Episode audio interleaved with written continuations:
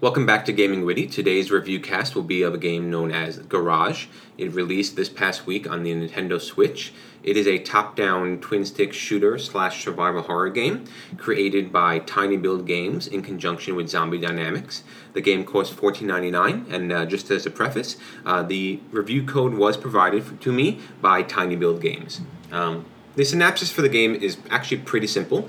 Uh, it's a bloody shooter in the style of an 80s B movie. Uh, in the game, you play as a drug dealer named Butch. You awaken the trunk of a crashed car to find yourself trapped in an underground parking garage. Uh, what follows is a horrifying journey to uncover the mystery behind what happened in this garage, while fighting off hordes of the undead along with some other horrifying creations. The premise of a garage is actually a relatively interesting one, um, and it harkens back very much to the old school survival horror games uh, for the good and unfortunately also for the bad. Um, you know, the atmosphere of the game, I will say, to start to kick things off, is really, really well done. It's a dark, ominous tone, and the feel is prevalent throughout the entire game. Uh, you'll come across, you know, destroyed rooms, destroyed walls, things on fire, blood splatter everywhere, dead bodies, of course. Um, you name it, and you'll probably find it in Garage. It's very much appealing to, to that old school horror aesthetic of an environment that is kind of disgusting and you don't want to be in, and you know, to elicit kind of those fears.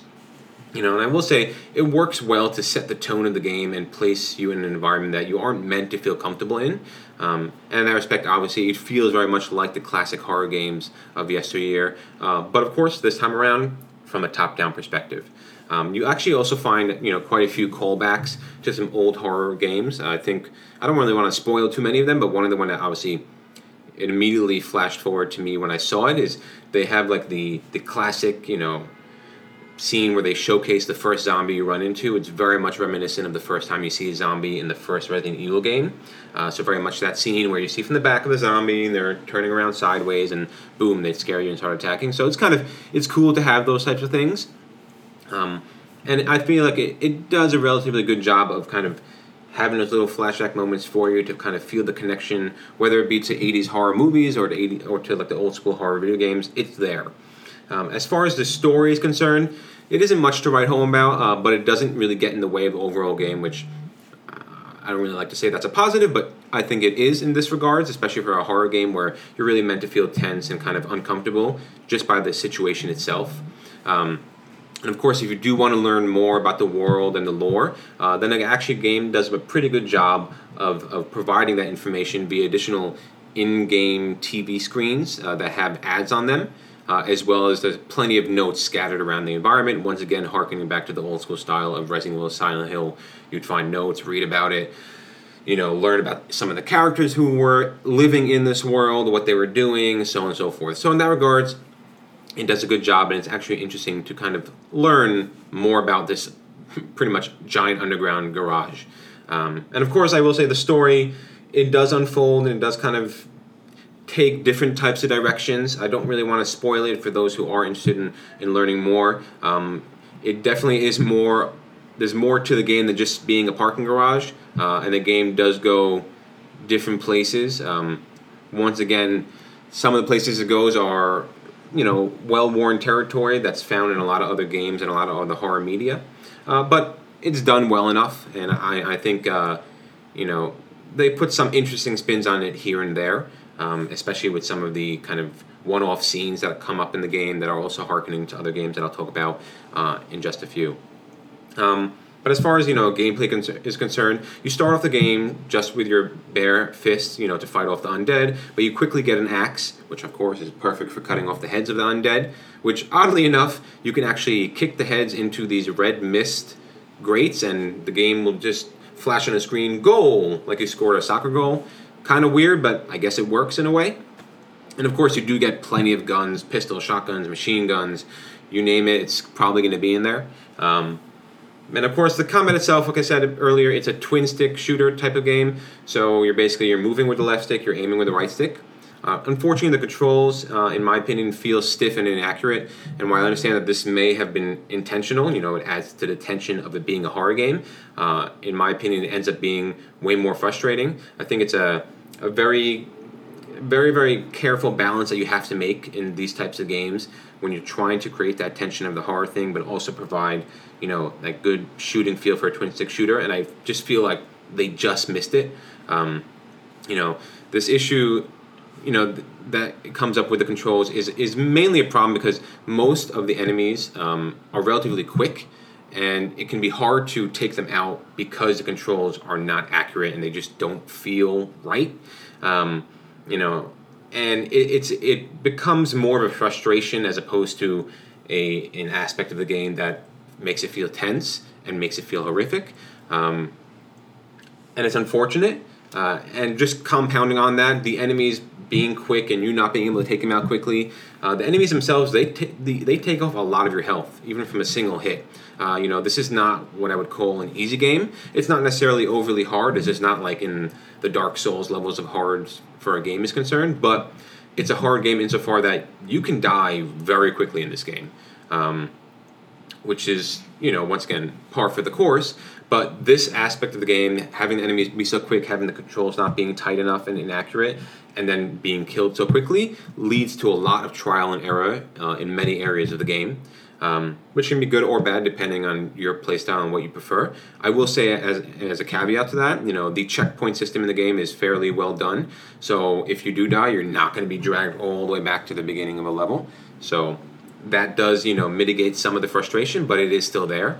Uh, if in my opinion, it's actually one of the most persistent enemies in the game are rats, which I know is kind of weird, uh, but they are everywhere. They're kind of like zombie rats, and they are by far the most frustrating enemy in the entire game.